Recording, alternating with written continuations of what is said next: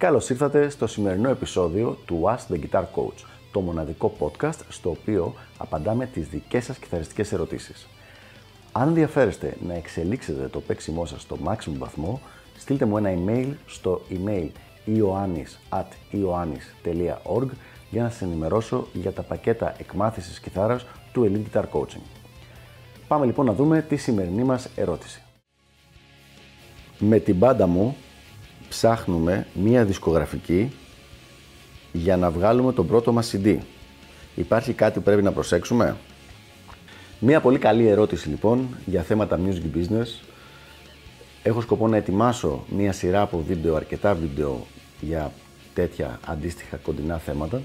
Αλλά μια και η ερώτηση αυτή ήρθε και είναι κάτι το οποίο για τα παιδιά σίγουρα είναι και σημαντικό και σχετικά επίγον, ε, αποφάσισα να κάνουμε αυτό το βιντεάκι και να το απαντήσουμε. Λοιπόν, η απάντηση είναι ναι. Υπάρχουν αρκετά συγκεκριμένα πραγματάκια τα οποία πρέπει να προσέξετε και να έχετε στο μυαλό σας. Και θα ξεκινήσω από το πρώτο και κατά την άποψή μου το πιο σημαντικό. Προσοχή, ουέ και αλίμονο, μην μπέσετε στην παγίδα όπου πάτε σε μια δισκογραφική και σας λέει πω πω μπράβο παιδιά, πάρα πολύ ωραίος ο δίσκος σας, ε, δώστε μας 5 χιλιάρικα ώστε να σας τον βγάλουμε το δίσκο, να βγάλουμε τα χίλια κομμάτια και να τον προωθήσουμε και να τον πάμε παντού κτλ. κτλ, κτλ. Αυτό είναι ένα από τα πιο συνηθισμένα κόλπα, ας πούμε, ίσως να είναι πολύ σκληρή λέξη, αλλά δεν είναι επουδενή αυτό που θέλετε να κάνετε με μια δισκογραφική εταιρεία για διάφορους λόγους που θα πούμε παρακάτω. Ο πιο βασικός λόγος είναι ότι αν η εταιρεία έχει πληρωθεί τα 5 χιλιάρικα που λέμε για το δίσκο, για το CD, με αυτά είναι και τα κέρδη της ως εταιρεία. Δεν έχει μετά κανένα λόγο να προωθήσει το CD πέρα από την καλή της την καρδιά δηλαδή, όχι η εταιρεία, οι άνθρωποι που δουλεύουν εκεί. Αυτό λοιπόν δεν είναι καλή ιδέα. Δεν είναι καθόλου καλή ιδέα.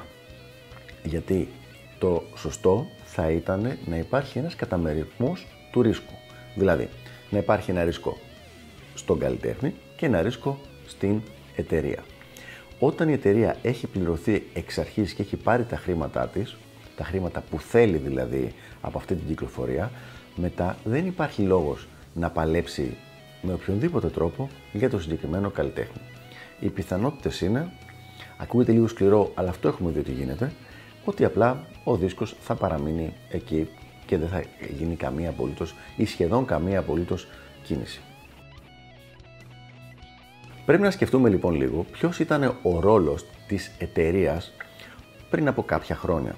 Ο ρόλος της δισκογραφικής εταιρείας ήταν κοντά περίπου με το ρόλο της τράπεζας. Δηλαδή, πήγαινε ο καλλιτέχνης, ο φτωχός καλλιτέχνης και έλεγε δεν μπορώ, δεν έχω ούτε τα χρήματα για να βγάλω το δίσκο μου αυτόν, να τον ηχογραφήσω και να τον εκτυπώσω, ούτε τα connections για να, τον, για να κάνω τη διανομή. Μπορώ, μπορείτε να με βοηθήσετε εσείς σε αυτό το πράγμα και σε αντάλλαγμα θα πάρετε εσείς ένα τεράστιο ποσοστό, μιλάμε τώρα για 90% των εισοδημάτων που θα γίνουν από αυτό το δίσκο. Οπότε λοιπόν, ο καλλιτέχνης έμπαινε στο στούντιο και έκανε την ηχογράφηση, πληρωμένη η ηχογράφηση από την εταιρεία, η, γινόταν οι φωτογραφίσεις πληρωμένες από την εταιρεία, γινόταν η κοπή των δίσκων πληρωμένες και αυτές οι κοπές από την εταιρεία και γινόταν και οι διανομές και οι συνεννοήσεις όλα αυτά από την εταιρεία. Γινόταν οι πωλήσεις λοιπόν των δίσκων, έβγαιναν 10 χιλιάρικα από τις πωλήσεις και από αυτά τα 10 χιλιάρικα ένα ποσοστό μικρό το έπαιρνε ο καλλιτέχνης, ένα πολύ μεγάλο ποσοστό το έπαιρνε η εταιρεία. Άρα όλο το ρίσκο εξ αρχής ήταν της εταιρείας η οποία έκανε μία επένδυση με σκοπό μπας και πετύχει το λαγό που λέμε και να είναι πολύ καλός ο καλλιτέχνης, να γίνει φοβερός και τρομερός και να γίνει πασίγνωστος, οπότε να πάρει ένα τεράστιο ποσοστό από αυτόν τον καλλιτέχνη. Όταν λοιπόν η εταιρεία τώρα, αυτή την εποχή σου λέει δώσε μου 5.000 ευρώ για να σου βγάλω το δίσκο, δεν υπάρχει κανένας από τους ρόλους τους οποίους είπαμε. Δηλαδή πια δεν έχει λόγο ύπαρξη η εταιρεία. Το ρίσκο το λαμβάνει ο καλλιτέχνης. Δηλαδή πρέπει ο καλλιτέχνης να βρει τα λεφτά για να κάνει την ηχογράφηση, για να κάνει όλα τα υπόλοιπα πράγματα και για να, για να κοπούνε ουσιαστικά τα CD.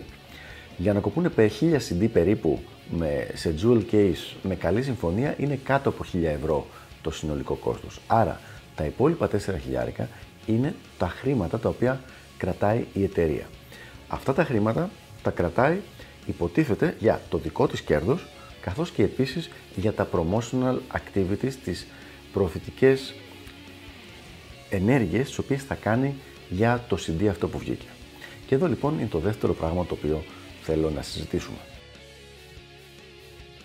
Είναι πάρα πολύ σημαντικό η εταιρεία αυτή αντί να σας λέει γενικότητες του στυλ θα προσπαθήσουμε να κάνουμε ό,τι μπορούμε, θα το πάμε παντού, θα μιλήσουμε σε όλους, θα το στείλουμε σε όλο τον κόσμο, αντί για αυτό το πράγμα να υπάρχει μία λίστα με πολύ συγκεκριμένες προφητικές ενέργειες οι οποίες θα γίνουν.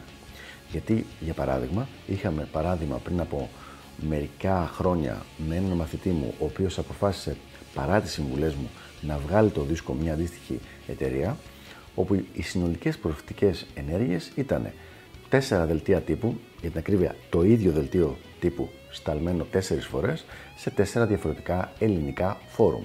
Και αυτή ήταν όλη η προφητική ε, προσπάθεια που έγινε από την εταιρεία.